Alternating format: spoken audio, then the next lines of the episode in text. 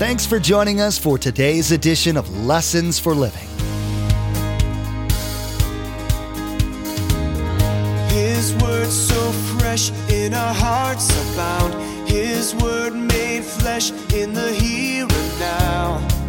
A new life is beginning. Lord, let us hear your lessons for living.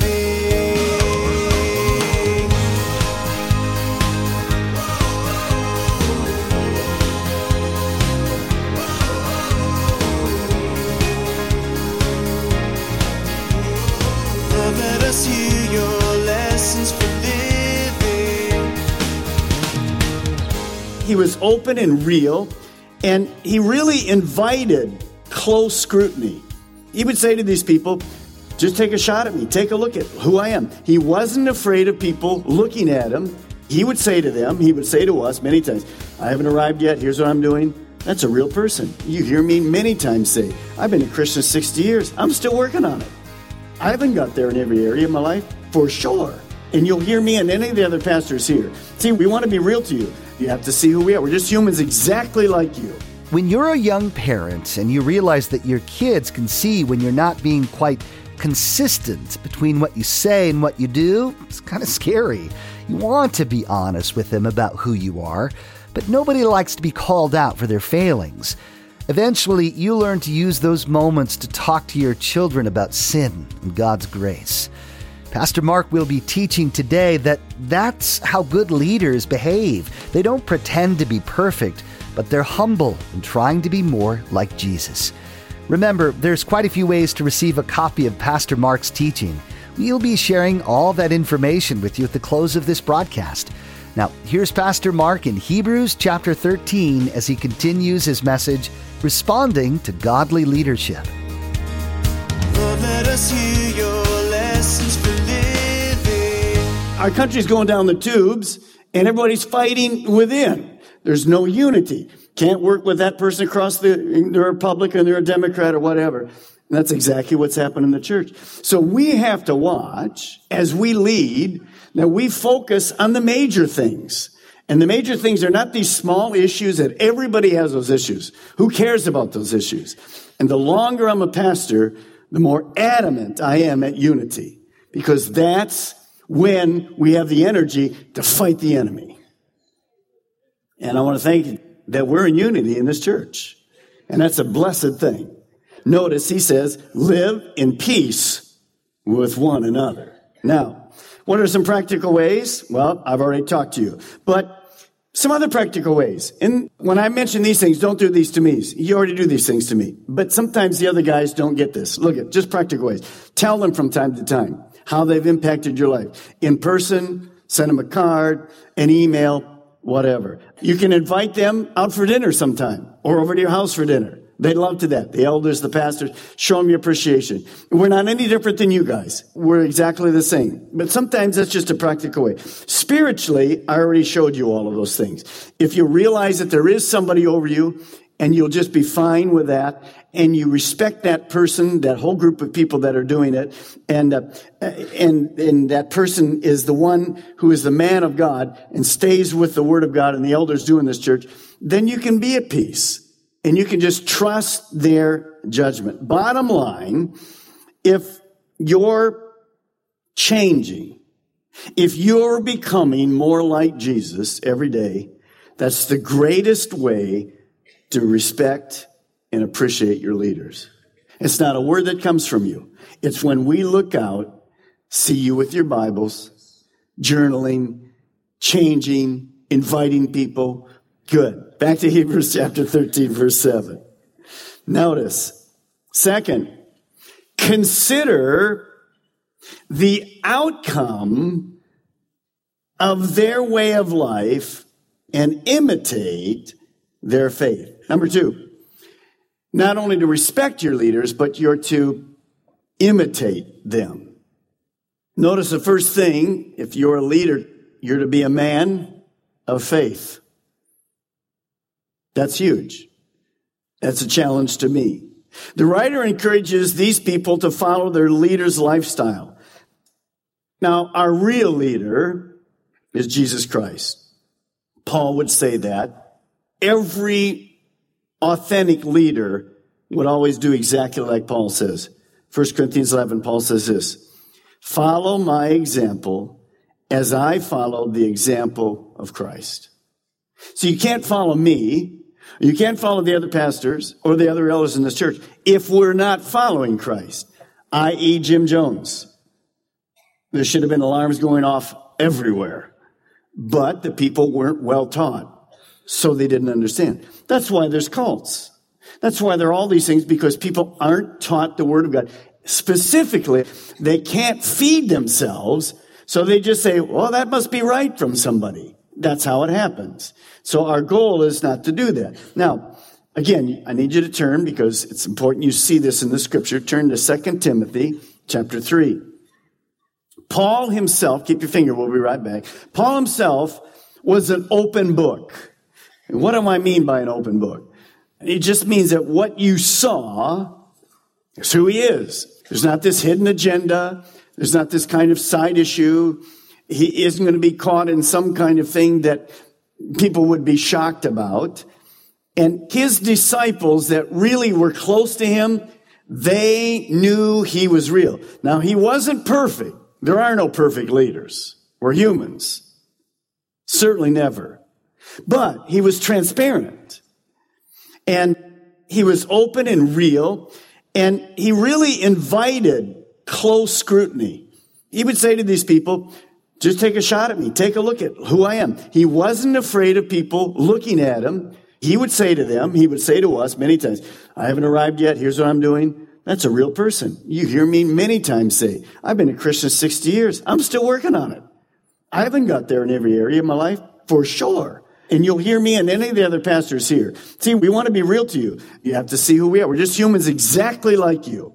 Now look at verse 10, 2 Timothy 3 verse 10. You, however, know about my teaching. You know about my way of life. You know about my purpose. You know about my faith. You know about my patience. You know about my love. You know about my endurance. You know about my persecutions. You know about my sufferings. And what kind of things happened to me in Antioch, Iconium, and Lystra? The persecutions I endured. Yet the Lord rescued me from them all. Isn't that amazing? He says, every one of those, you know what kind of man I am. You know my lifestyle. You know my purpose. You know my faith. You know me. That's huge. Now, how did they know him? One, he was real. Two, he was around the people. That's what we try to do. All the leaders here, we try to be around you. We try to be in your homes. We try to visit you. We try to counsel you. We do those things. After every service, I spend time down here. Many of the other pastors and elders are in the altar counseling room or they'll be over here and they'll be ministering. All the other guys, the youth guys that are here, they're around their kids. Fusion around those people. Singles leaders around their people. We're people lovers. We have to be people lovers. That's the business we're in. Leading people. And our goal is for you to know us and understand that we're human. And certainly you can just look at us and go, whoa, what kind of leader is that I'm following? Well, hopefully somebody that's following Jesus Christ. There's one thing at the end of this verse that's huge for me. Notice what Paul says. He lists all these persecutions. If you had a leader that listed all these persecutions, all these things he suffered, and his last words were this, and please pray for me. It's a terrible thing to serve Jesus Christ. How'd you like that leader? That encourages you, doesn't it? All right, I want to follow that leader. So what I want to say to you, and this has nothing to do with personality. A leader has to be a positive person. What keeps a person from being positive in the church? Selfishness for themselves. And two, and Paul always was after it. You know what it is? Legalism. Legalism will drain every ounce of joy out of you. And you won't be able, and Paul at the end of that would have went, uh, uh, uh, and who wants to follow that? Notice the charisma of some of the people that you're watching on television. See, you want a leader that believes, whether you can believe some of that is a whole different thing, But you want a positive leader. You want somebody. Paul would have been a great guy to be around. I mean, look at the stuff he went through. And Jesus would have been a great person to be around. Some of you think, well, he was saying a man of sorrows. Yes, he was. But he had a ball with those disciples who could not look at the guys that were following him. Great sense of humor. All right. So, two things to write. Number one, leader. You be a model to follow. Leadership extends to the home. That's the base unit. Church isn't the base unit. Base unit's the home. But this isn't about the home, but it does apply. So if you're a husband or a wife as a team, specifically husband initially, you should be a model for your kids. You should be a model for your wife. You know what's happened in the church? This is amazing. We have to take our laundry out sometimes, don't we? Because it's destroyed lots of people. If you've been around the church a long time, here's what you've discovered. Some of the leaders in the church who were looked up as great leaders in the church were disasters in the home. You follow what I'm saying? Total disaster. Beat their wife, cheated on their wife, never around their kids, nothing. But in public in the church, wow, that's a disaster. So leadership, of course, starts personally with you as an individual, then the home, then the church. Second, if you're a follower, be careful. Respect us, but don't expect us to be perfect. Now that's not a license for leaders to sin. That just means that we are not perfect. You already know that. Back to Hebrews. Now, Hebrews 13, 17. What's the third thing we do? Verse 17. Obey your leaders. That's number three. So we respect them, remember, appreciate them. And now number three, we obey. Remember, God has two groups of people, leaders and followers. If you have a bad leader, it's going to be a difficult thing. If you have a good leader, that's a great thing. But you can have bad followers or good followers. So there's an amazing mix of things that can happen there. Of course, bad leaders and bad followers, goal of Satan. Good leaders, good followers, goal of God. That's what he wants. Now, let me read to you Matthew 15, 14. What if we have a bad leader? Well, Jesus spoke about it. Leave them. They are blind guides. If a blind man leads a blind man, both will fall into the pit. Good leaders, good followers, the goal of God. If a leader is godly, submitted to the rule of God, and God says followers are to obey those godly leaders who have the rule over them. The nature of sinful man is rebellion. So sometimes that's hard. But the way an organization, like a church, which is a body, a living body, the way it functions is just like I said. God gives godly leaders the authority to tell people from the scripture how to live, how to walk, how to do life right. They not only teach them, they model it, knowing that the people are looking at those leaders. Now, what's the danger of obeying a leader? I already gave you one. Did you remember it? Kool Aid. All of a sudden, we have the disaster of all these people dying. What's another one? Well, some of you don't have a lot of history in church. Let me go back to the 70s and 80s. We had a movement that took the scriptures and went way out of bounds with them. And it was called the shepherding movement. Anybody of you remember the shepherding movement? Some of you here have history? Okay, some of the rest of you go like, shepherding movement, what's that? Let me explain to you what it was. We had a group of people, many actually started in Fort Lauderdale. I won't mention the names, it's not important. But I was early in church leadership and saw this disaster happening in our churches. Not our church, but other churches. These people got together and they took these principles and they extended it to that they really abused that and they would say to you at a church, John and Judy, you want to get married? Really? Let me think about it. I'll have to pray and see if that's the right person for you. And that extended over and over that. My car needs waxing and washing this weekend. Let's see. Pete, two o'clock Sunday. Thanks so much. And that's the way it went. And pretty soon, they were lording it over these people. And other people just went and served. Said, well, that's my, that's my authority. I have to answer to him. And it just went way off the deep end. Now, the opposite of that is what we find in the book of Judges. Book of Judges said it came to a time when every man did that which was right in his own eyes. And of course, what happened to the whole nation of Israel? Down. No leadership, nobody following. Bad shepherds, no shepherds. So there's a balance to all of this. Peter says this, not lording it over those entrusted to you, but being examples to the flock. So the shepherd has to be godly before you would submit to him. And of course, Earl Paulk up in Atlanta and all the sexual things that happen with that church over the generation. It's just amazing what people will do to follow a leader when what they're asking them to do is 100% against the word of God. But that just shows you how the enemy can take a good principle and make it bad.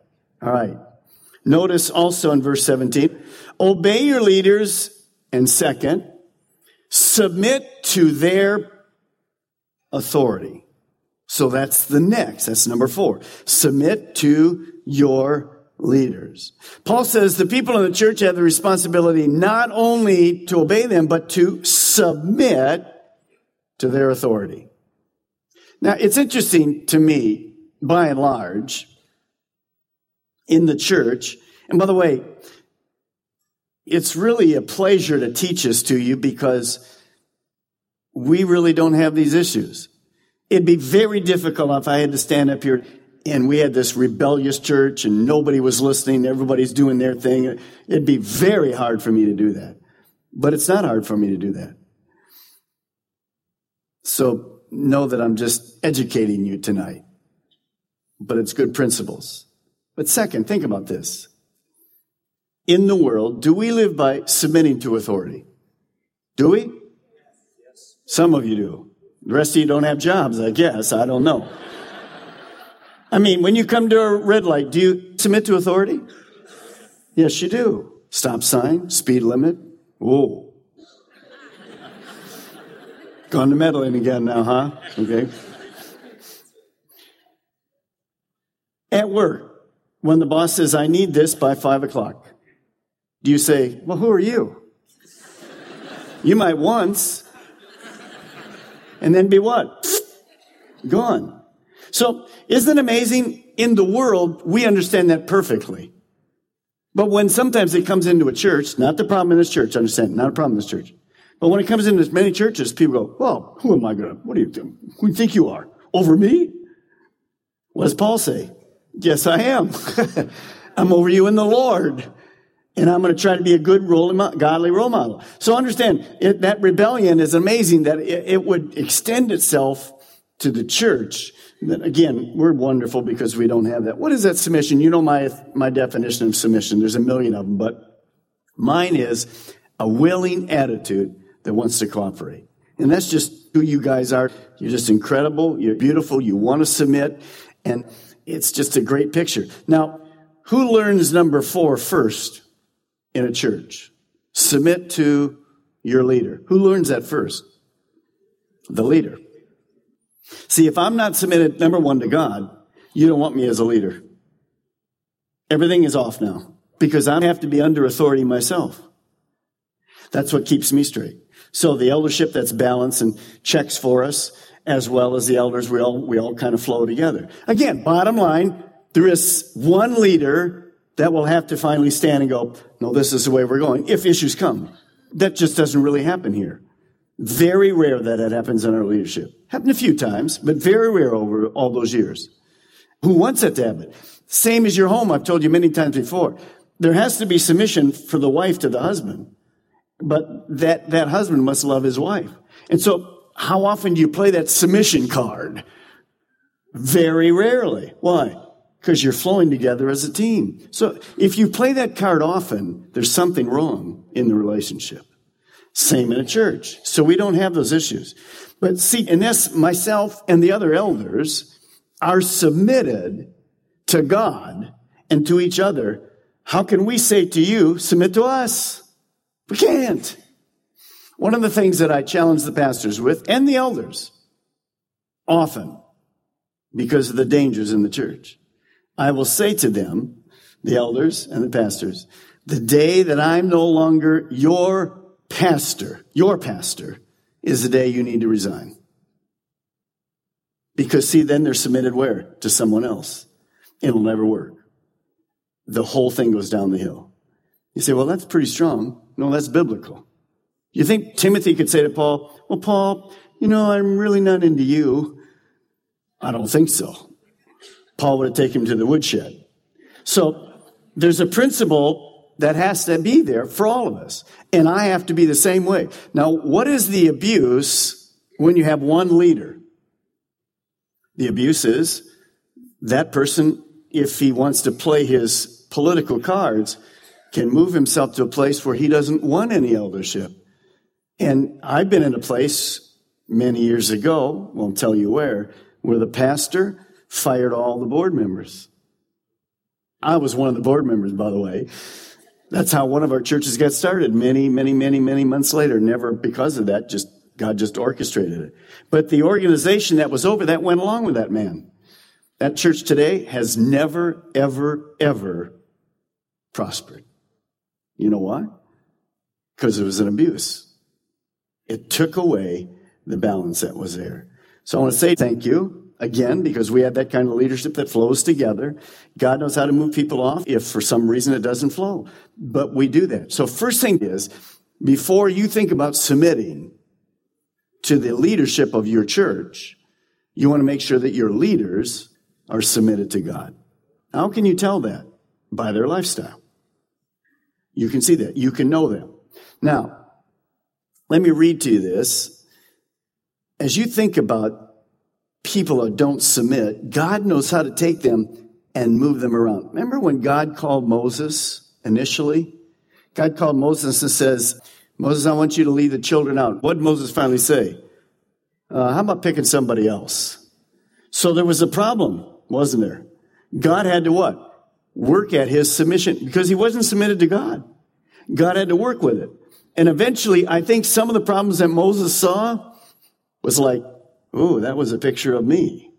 Because remember who do the people go to all the time? Moses. What's wrong with you, Moses? What are you doing there, Moses? How come you're doing this? And then, of course, Moses had trouble with Aaron, with Miriam, other leaders. Some of that went right back to the other place. 1 Thessalonians 5.12 says this.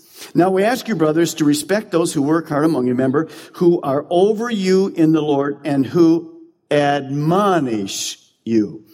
That's hard. Admonishing is hard. But that is a role of a leader. A role of a leader is to keep focused on the whole picture. That's the responsibility of the leader.